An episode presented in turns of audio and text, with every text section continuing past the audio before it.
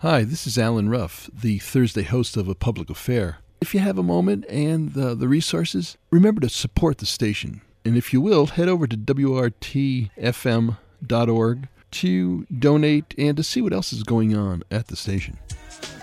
Six foot six above sea level. I grab the mic because I like to take you to another mental level. Low power frequency radio modulation. And good afternoon, and welcome to this, the Thursday edition of A Public Affair. I'm your host for this hour. My name is Allen Ruff. I thought we'd have a sort of freewheeling conversation today with our guest, uh, that is uh, John Nichols. John Nichols is a national affairs correspondent for The Nation and associate editor of Capital Times here in Madison. He has written, co authored, or edited over a dozen books on topics ranging from the histories of American socialism and the Democratic Party to analyses of U.S. and global media systems. His latest, co written with Senator Bernie Sanders, is the New York Times bestseller, It's Okay to Be Angry About Capitalism.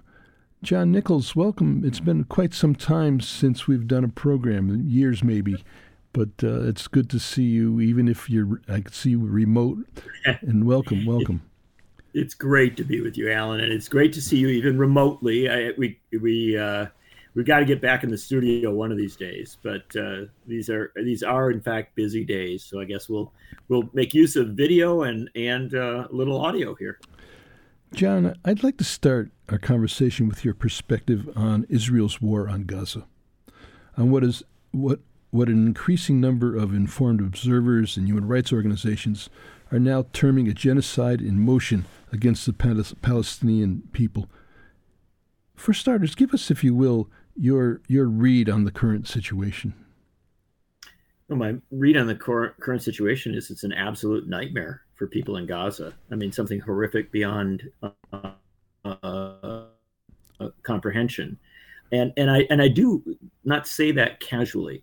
Um, despite the amount of coverage that has occurred, uh, the amount of reporting uh, which has frankly been better than in the past uh, on Israeli incursions in Gaza and Israeli assaults on Gaza. I, I, think it's still very hard for Americans to wrap their head around, you know, what's going on here.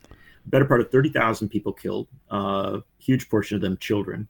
Uh, better part of 70,000 people wounded, again, huge portion of them children. Civilian infrastructure effectively destroyed. Um, the better part of 2 million people displaced um, huge, epic numbers of refugees, few populations in the history of the world um, where such a large proportion had, had become refugees. And uh, a substantial number forced now into Rafah, uh, which I'll note was at one point considered to be Madison's uh, sister city. Still is. Um, yes, on the border of with with Egypt. There, huge portion of people moved into this space at the behest of the Israeli military, but now threatened with an assault um, that could lead to massive numbers of additional deaths. So, I mean, I, I, think that that when we take that into perspective, it's it should be very easy to say that there should be an immediate ceasefire, um, and uh, beyond that, there should be a massive global infusion of aid to to try and you know save Palestinians, literally save the lives of Palestinians at this point. And then with that, though, there there has to be a, a, radical shift in our perspective as regards the relationship between Israel and Palestine, and that shift has to be um, toward a view that that you know Palestinian respect and sovereignty has to has to be established. Um, the challenge, of course, as you well know, Allen, because you've been involved in these issues for a very long time, uh, is uh, in large part not only but in large part the United States, because the United States has uh, continually uh, shored up, backed up, uh, covered for the Israeli government, especially in this current circumstance. Um, they're literally talking about giving 14 billion more in military aid uh, to the Israelis this week, and um, it is a nightmarish. It's just a nightmarish circumstance. The one thing I'll say though, uh, and and you know me, Allen, I, I do try to look for something hopeful. Um, the one thing I'll say that's hopeful is the response to what has occurred in Gaza in the United States has been so immense and so uh, vibrant uh, that I think it we have seen a change in the discourse. Now we haven't seen a change in reactions from leadership, at least not sufficient, but we have ch- seen a real change in the discourse at the grassroots and across this country. And you're seeing uh, Muslims, Christians, and Jews um, rising up, and, and, people with people of no faith uh, rising up and saying, you know, this this U.S. policy has to change. There has to be a fundamental shift. So I think we're living in historic times, uh, but that doesn't make them happy times. You're listening to John Nichols, uh, excuse me, national affairs correspondent for Nation magazine and associate editor of the Capital Times, Madison Capital Times. John, you sort of touched on it, but I want to take it deeper. That is, what's your outlook on the way in which the Biden administration has handled this crisis? The ways in which the administration has continued to aid Israel's war effort while talking about restraint, uh, the lack of administration support for a ceasefire. It's it's been it's been awful, um, and and it's been awful from the start. Look, the the Hamas attack on Israeli kibbutzim and and uh, and on a music festival was was indefensible and awful. Uh, and you saw the death of twelve thousand or twelve hundred people, um, and it was absolutely appropriate to respond with sympathy and uh, with support for uh, humanitarian response to that. But uh, when Benjamin Netanyahu, who I've covered, you know, having reported in Israel and Palestine for a long time in, in many circumstances over the years, but Netanyahu, who is, who's an incredibly crass politician, when he immediately used a time of, of national trauma uh, to launch a war. Uh, Biden's response should have been one of counseling uh, caution and and and you know intervening at that early point and saying, look, this can't become what it has effectively become. Uh, instead, Biden flew to uh, to Israel, and you had that that image of Biden hugging Netanyahu on the tarmac, right? And despite the fact that I think it's fair to say Biden and his his inner circle, his administration, have undoubtedly counseled the Israelis to be more responsible than they've been. Uh, you can't undo that photo on the tarmac, right? You know that that embrace, and by and large, from from the beginning of this process, you've had the United States uh, officials, especially Biden, to some extent Blinken, saying things that that appear to show movement, right? That appear to show movement toward a more moderate stance, but the words are not coupled with actions, at least not publicly. And when you are talking about a $14 billion military aid package to Israel coming at this time with support from the administration, I mean, it, it's, I think the words become, you know, just that words. Uh, the actions are what matter. And the failure of the administration to um, not just to come out for a ceasefire and to aggressively support a ceasefire, but really the failure of the administration to recognize um, the complicity of the United States in what's occurring in Gaza is, uh, I think it's jarring. I think it is also politically uh, very harmful, frankly. I think there's a, a, generation of young people, as well as many people from a variety of communities, not just the Palestinian community, not just the Muslim American community, but from a variety of communities that are looking at this and um, they're frankly horrified by by the U.S. approach, and by extension from that, they're horrified by President Biden's approach. John, I want to. Uh, I'm going to come back to what the, what this is all going to mean, could mean uh, yeah. politically on the domestic scene. Uh, talk for a second or so about the diplomatic support. You used the word cover before in, in the international arena that the United States has offered up.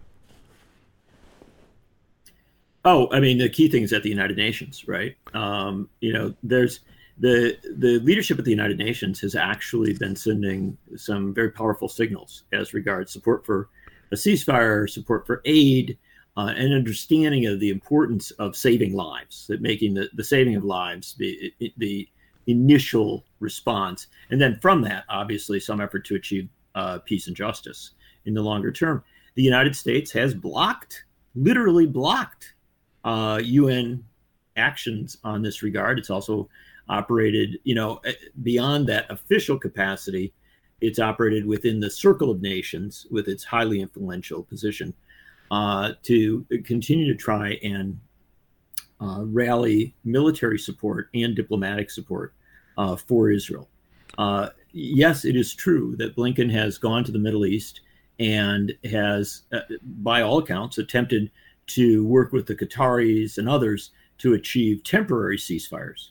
Um, and and I certainly think that's great. I want to see uh, any kind of ceasefire is good, but the reality is that even as Blinken does that, you know, or even as you see some effort to achieve a temporary ceasefire, you continue to see uh, at the upper levels of uh, international community and also diplomacy a, a, a covering, a, a, support for uh, Israel, and not just for Israel in general, but particularly for Netanyahu.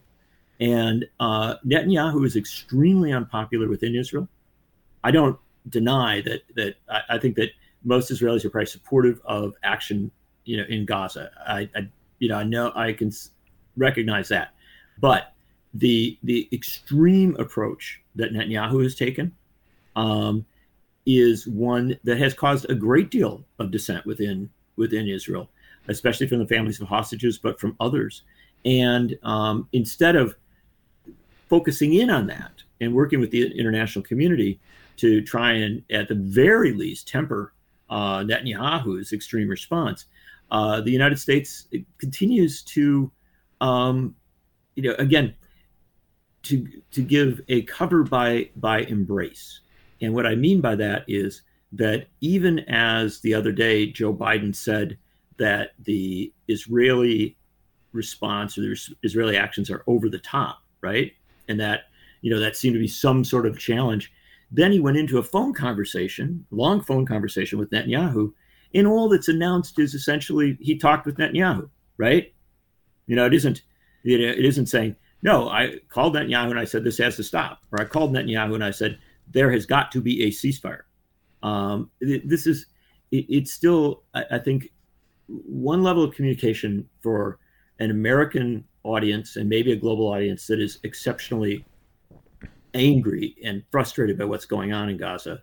And, and there's this sort of moderate communication. But at the same time, another signal that the U.S. is not going to, to break with Netanyahu and not going to tell Netanyahu he's got to stop uh, and, and his war cabinet and those around him. So I, I think that uh, I think that Biden has done a, a lousy job of handling this from pretty much start to finish. I'm wondering about your thoughts in regard to the offensive here in the U.S. by pro Israel forces to censor or shut down any criticism of what Israel is doing.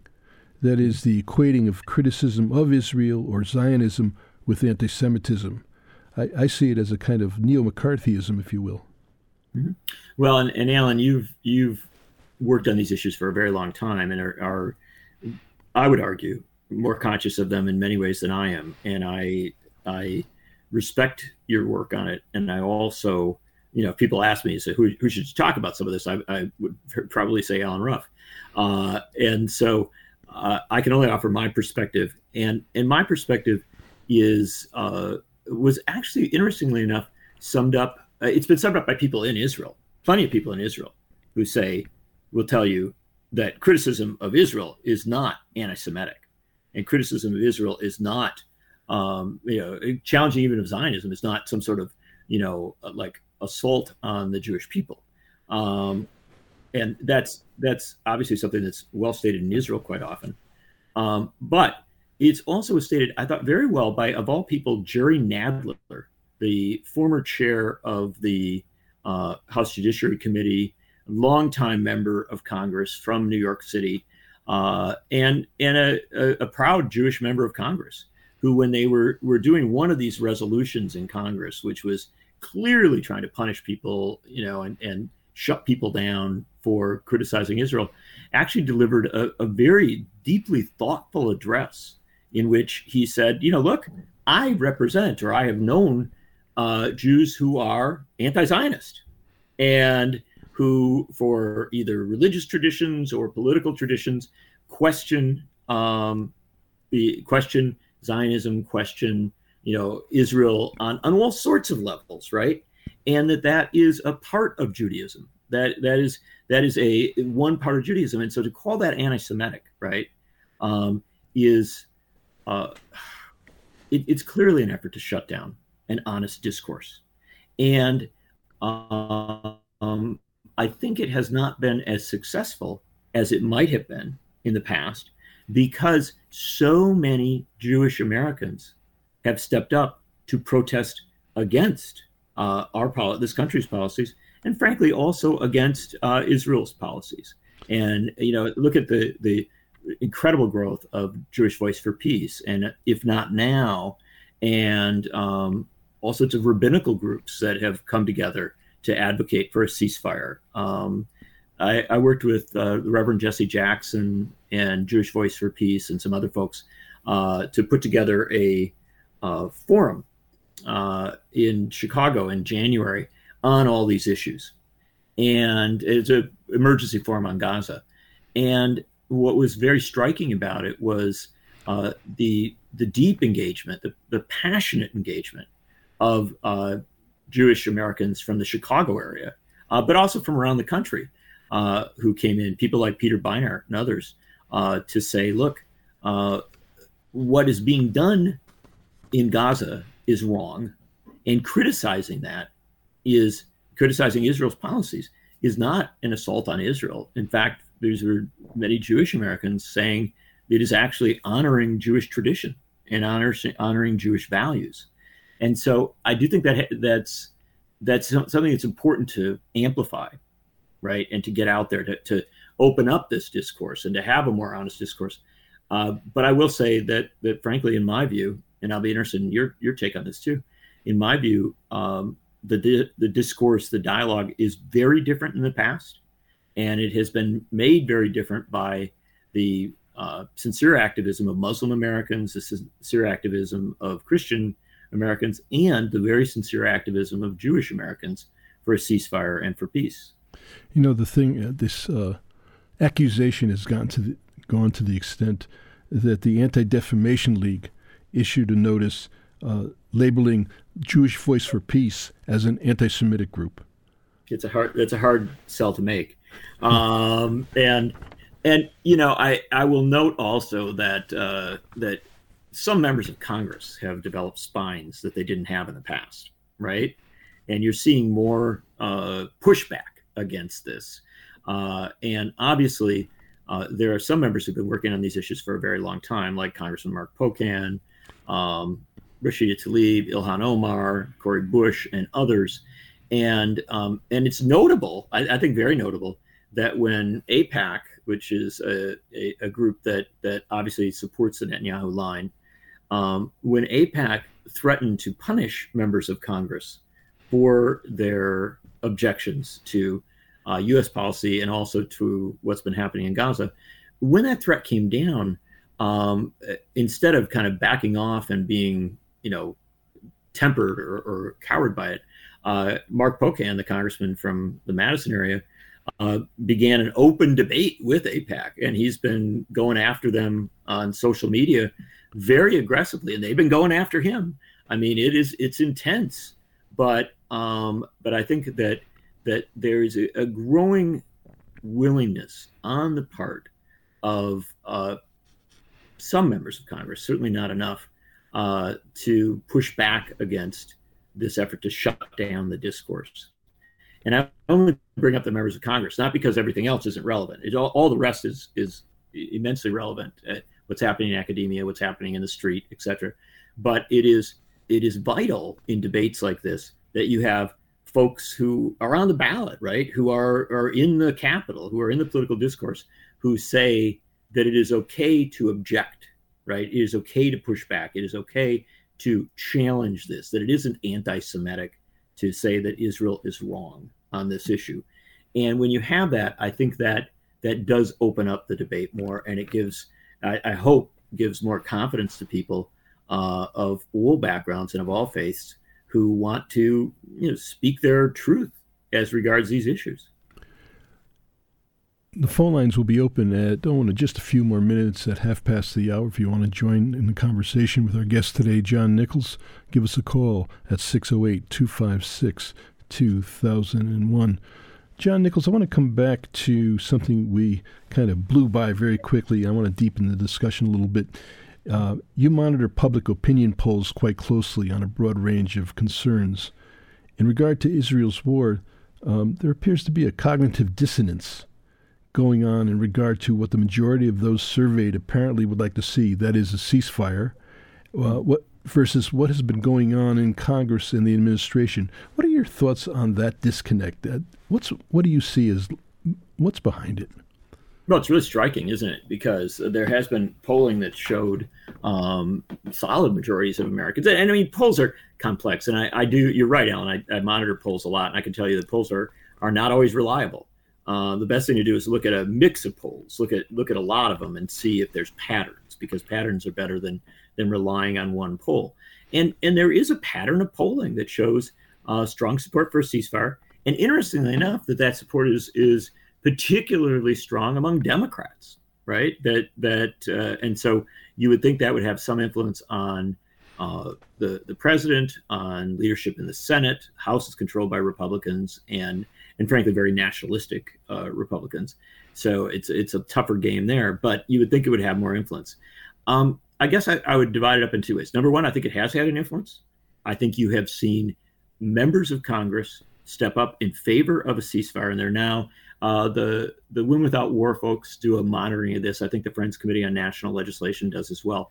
And you've got roughly 60 members of Congress who've endorsed a ceasefire in some form or another. Um, and uh, and that's that's a lot, frankly. It's it's a substantial number, not a sufficient number, but substantial. Uh, you also have had uh, members who were resistant to using the word come around to using it.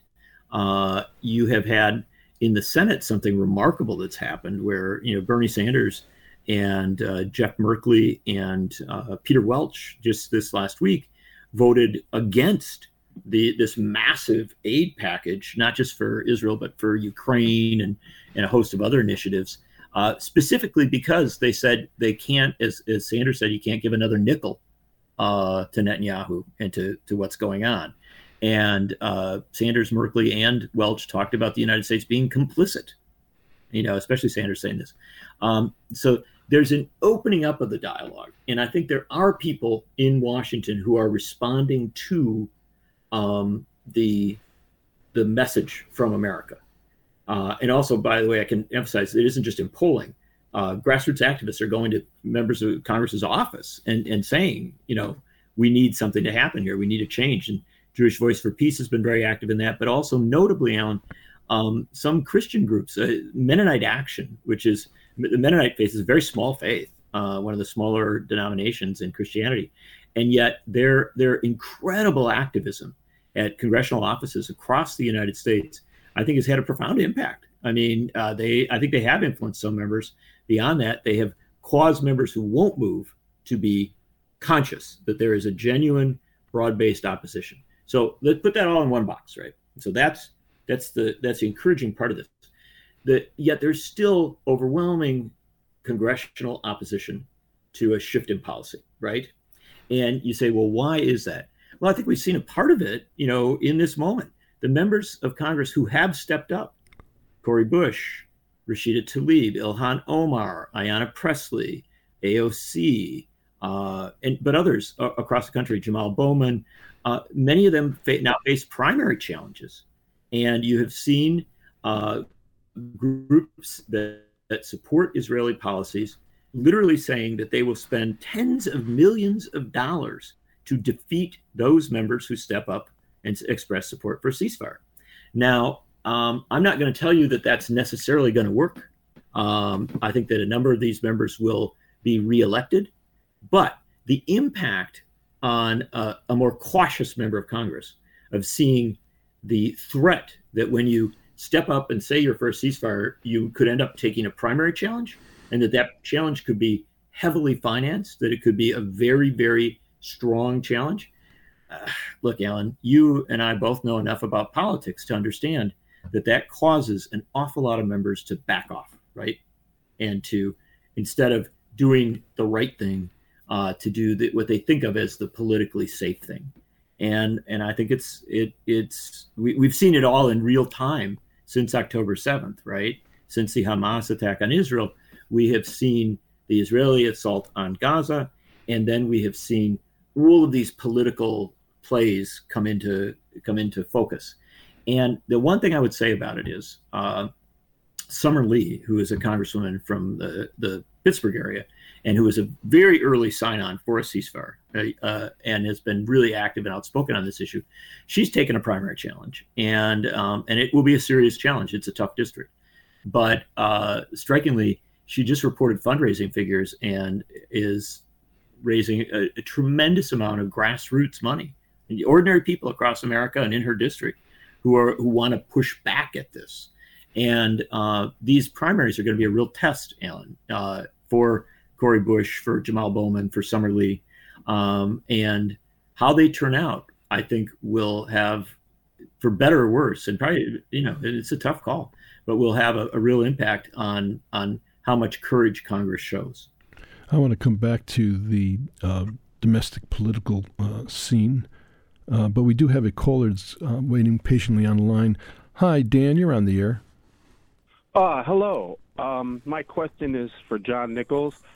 Um, as Israel's onslaught against Gaza continues unabated, there's clearly been a mass defection of politically engaged youth from the Democratic Party, or at least from the more Zionist elements within it. And uh, this especially impacts ultra Zionist Joe Biden. So, John, do you think Joe Biden's long standing support of Israel's indefensible acts will cost him the presidency come November? And uh, please don't spare my feelings, even if you do believe Biden's unwavering support will put Trump in the White House. Thanks. I'll take my answer off the air.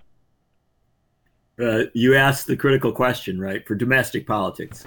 And I know Allen would say, and I will say, that that we have to be very careful about running too much of this through domestic politics, right? There's a there is a a nightmare unfolding in Gaza and no matter who's in charge, no matter what's going on, it, our first priority has to be to save lives, right?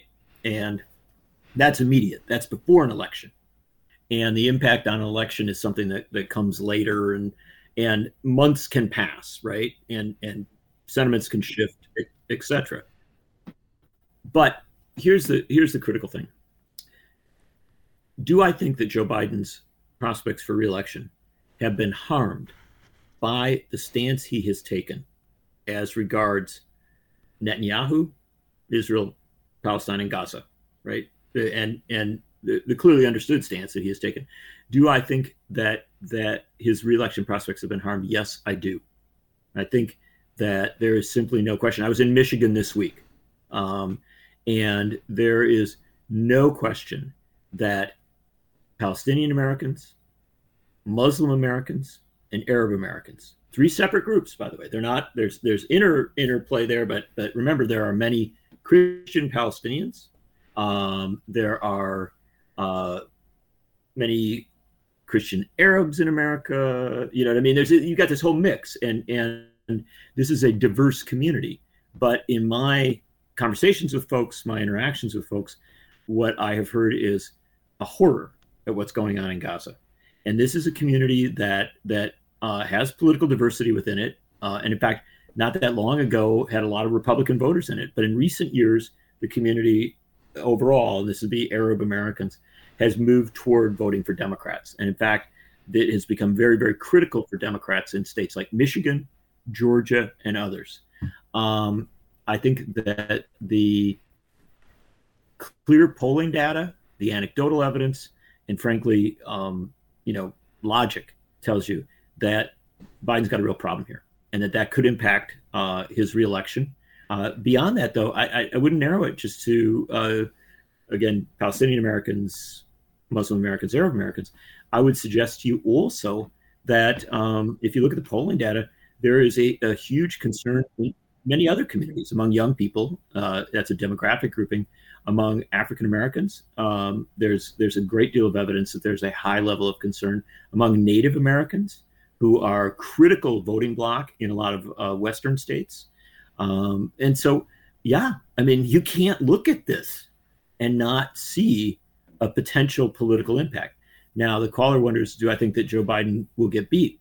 I I can't tell you that. I don't know. And look, the the fight between uh, Bush and uh, Biden, or between I'm saying Bush, between Trump and Biden, um, will have its own dynamics, and because Trump has been such an anti-immigrant activist uh, and and so ardent and and some of those issues and a host of other issues, it may create a situation where some folks who are horribly offended and angry with Biden, frustrated with Biden, might yet come back and vote for him, holding their noses in November. That could happen, um, but I wouldn't necessarily say it will happen, right? I mean, I think I think that that Biden, who is already in a vulnerable place, is in a more vulnerable place because of the stance he has taken.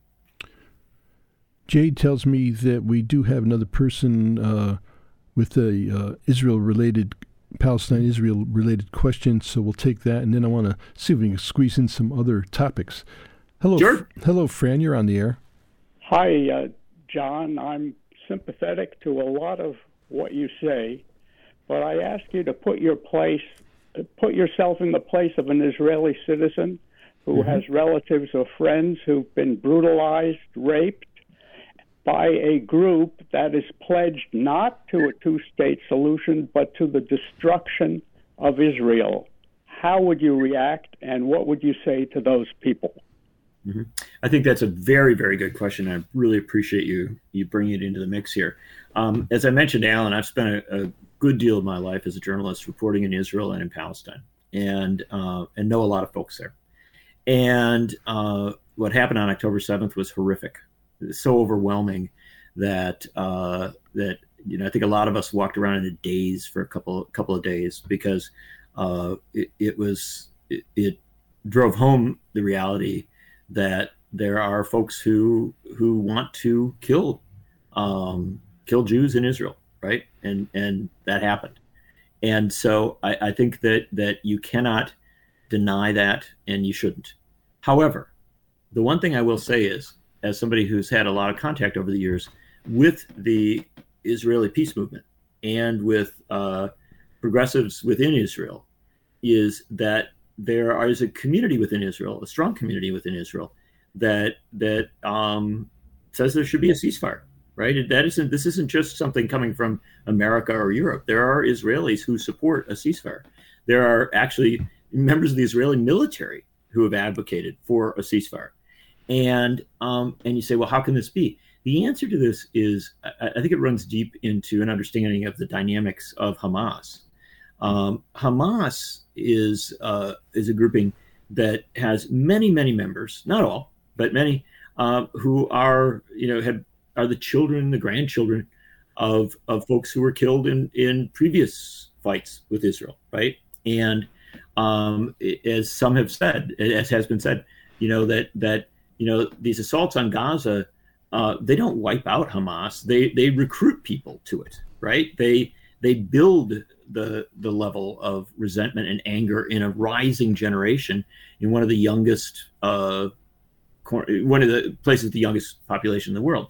And so uh, I tend to respect the view of Israelis who have said that if they want real security, right, they have got to figure out a way to stabilize circumstances in Gaza, stabilize circumstances in general, and to move toward real negotiations toward peace and justice. Um, and uh, I don't think that diminishes the the horror, uh, or does it diminish the the sorrow or even the anger over what's happened in the past?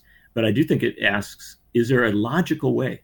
Is there a logical way to to stop the killing, to dial down uh, the hate, and to to move us toward um, toward some sort of stability in, in the region.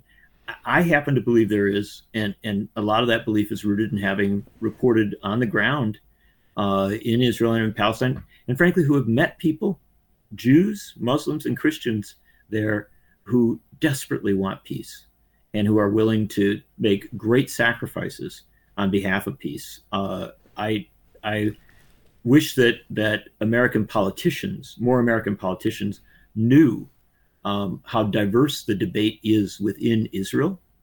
And um, at the very least, I wish they'd just read Haaretz, you know, and, and see the debate on the pages of that very widely circulated Israeli newspaper, which is often a much more vibrant debate than what we see in the U.S. I, read it every morning. I think uh, a lot of us do at this point. Again, Jade is telling me that we have uh, another person on on the line. Uh, Will, you're on the air. Hi, uh, I have a question. I think it follows very well from what you were just talking about. Um, and it's that I think that without AIPAC and the Anti Defamation League, the I mean the debate here and the the just the information that we get is so controlled and what we're allowed to say. And I've always been amazed at how people can say anything about any group, any racial group, sexual preference group, but if it comes to saying something about Israel, it is so shut down. Um, and how that, by the the power of, and control of the Anti Defamation League and AIPAC, how can that change? I mean, in, in, as you just said, in Israel, the debate is much more vibrant and and broad. Thank so you, Cole. How do you see that changing? Sure.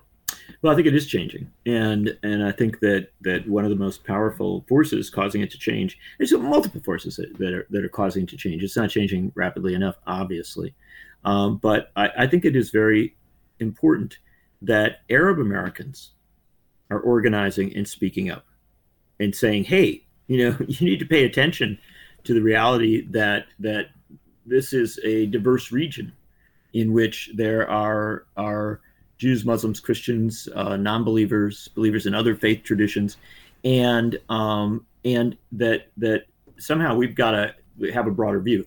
And I think the the Arab American community and people like Jim Zogby, a uh, longtime head of the Arab American Institute, have done tremendous works to open up the debate. And they haven't succeeded at the level that they should, but they have had an impact. Uh, even if you look at the the op-ed pages of the New York Times, you're seeing a much more diversity in opinions there, and many Arab American uh, intellectuals, activists, and others uh, taking a forum, grabbing a forum, and being heard. In addition to that, you're seeing a tremendous number of Jewish Americans who are stepping up via groups like Jewish Voice for Peace and Not in Our Name, and many other groups. Uh, but I think they are they are pushing the boundaries of the debate and opening it up I do think you know, look, and Allen, you can you can confirm or disagree on this one. I think I have seen a very different coverage by the New York Times, and the New York Times has historically uh, not been particularly good. NPR is another example, often criticized for its coverage of uh, Israel-Palestine issues. Uh, you've seen an opening there and a more uh, a more realistic reporting that has been occurring and more realistic commentary. It's not where it needs to be, but I do think it is shifting. And in a in a moment like this, obviously there's a sense of urgency, right? There is a, a concern that, you know, why talk about slow improvement when there is, you know, something that has to be dealt with immediately, a challenge that has to be dealt with immediately. And that's an appropriate critique. Uh, the reason I do bring up the improvement, though, is because so in, in the, the quality of the dialogue is that I think it has been so exponential in these recent months, right? That things have opened up in so many ways in these recent months. And this is a time in which to, you know, push those boundaries more to make sure that we have a deeper, better dialogue. Um, one thing that can be done is obviously to critique media and to to ask media to do a better job. And that's something Bob McChesney and I have written about for for many, many years. That's a, a legitimate and important thing. Another thing is to consume media uh, that is international, right?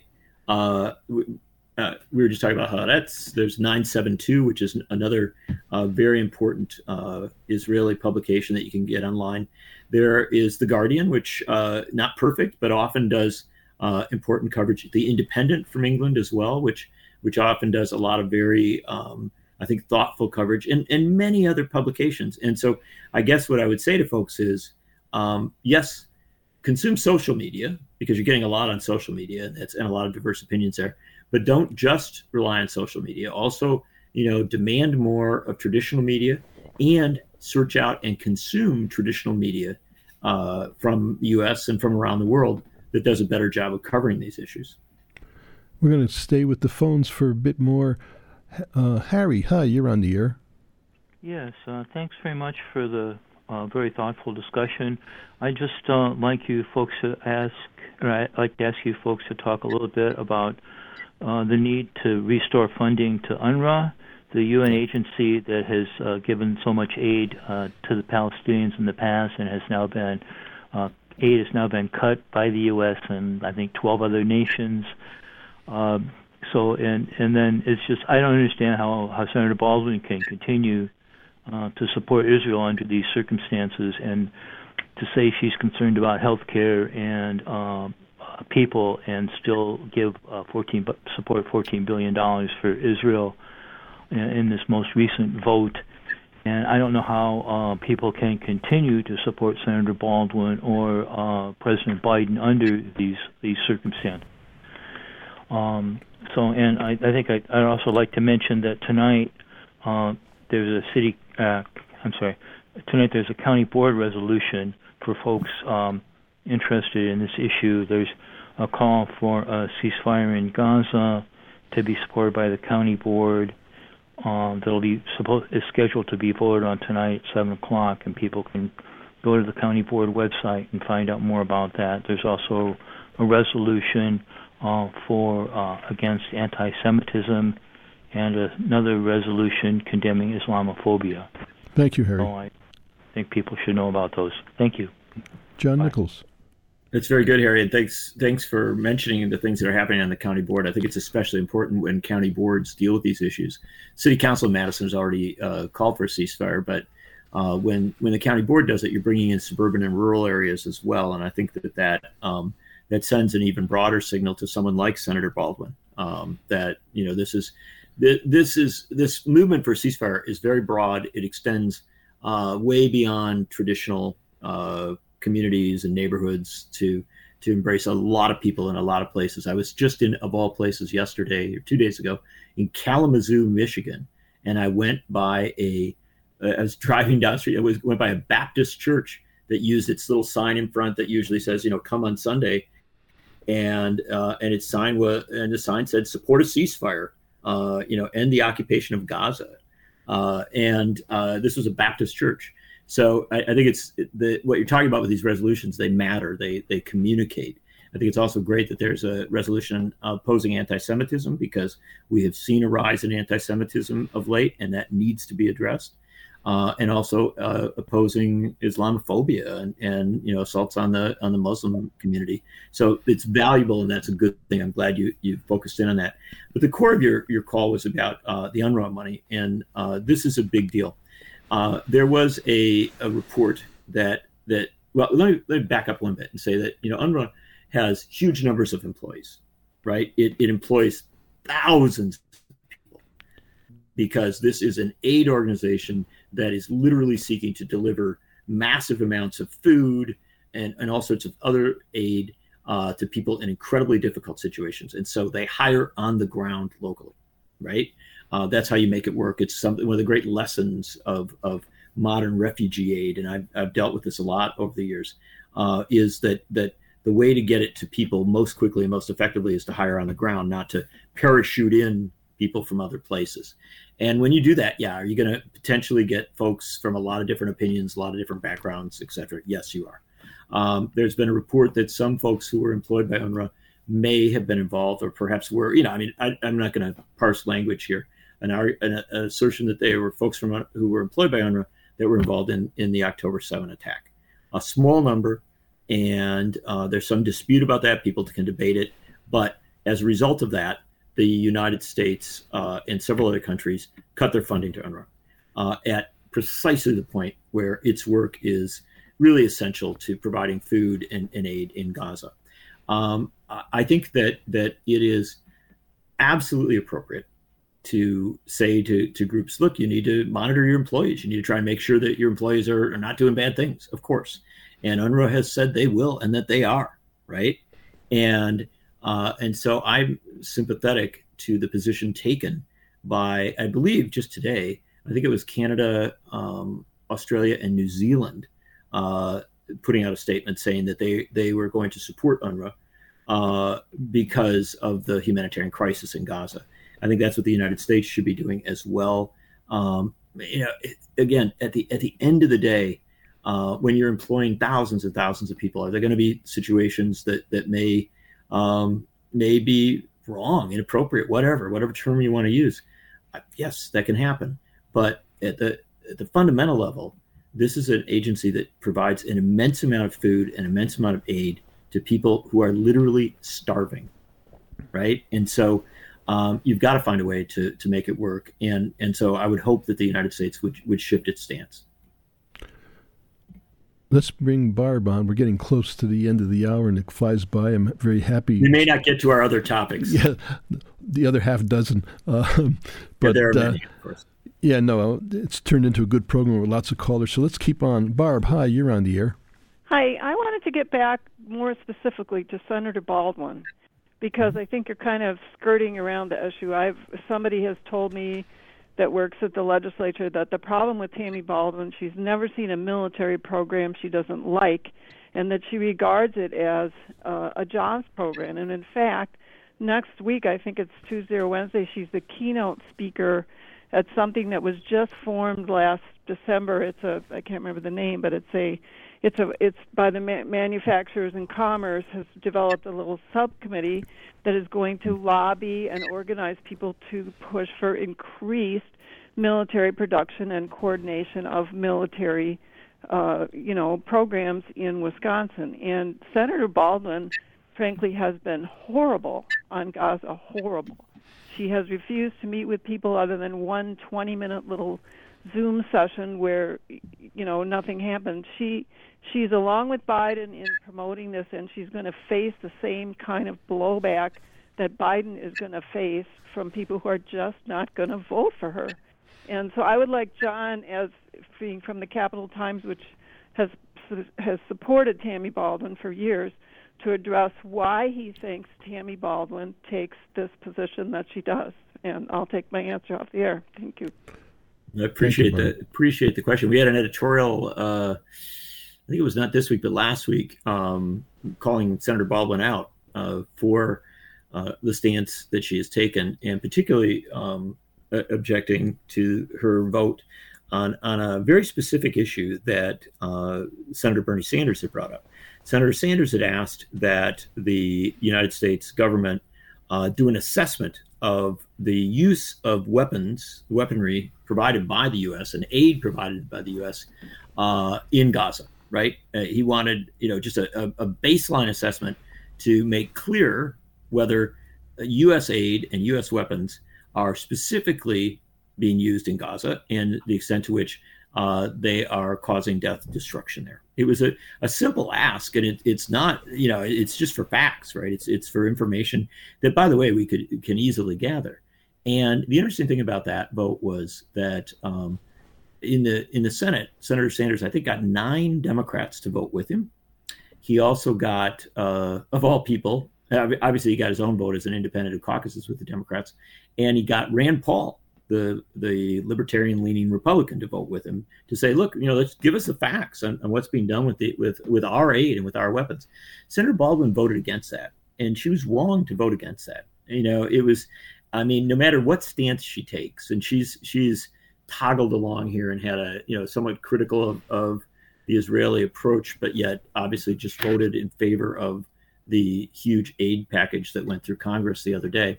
Um, but uh, no matter what you think about her stance there, the fact that, that she didn't vote with Sanders and the others simply to figure out um, the level of complicity that the United States has in what's going on in Gaza, that was a wrong vote. And and I do think that there are people who are noticing this, and and you're you're not the first person who has brought up concerns about her stand.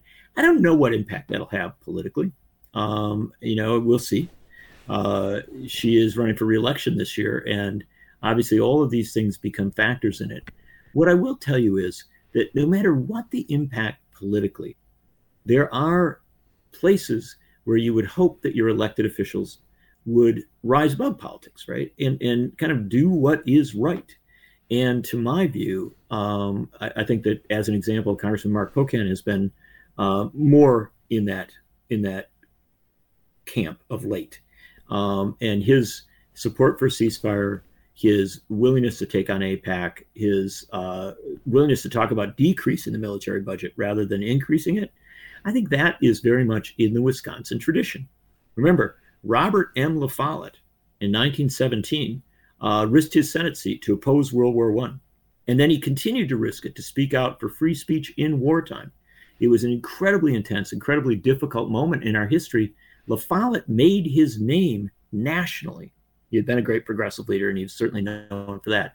But he made his name nationally as a great dissenter in a time of war. That was what our U.S. senator did, what our representative in Washington did. It was a it was very bold, very dangerous uh, political move, supposedly, and yet um, after he did that, right, there were people who said, "Well, he's doomed politically. He's done. He's got to quit politics."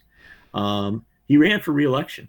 And he actually said, as he ran for reelection, um, that he didn't want the support of people that disagreed with him on it because he was right about World War One. He was very bold, very blunt in his statements about it, and he was reelected by the widest margin of any senator up to that point in, in Wisconsin history, and I think pretty much since then.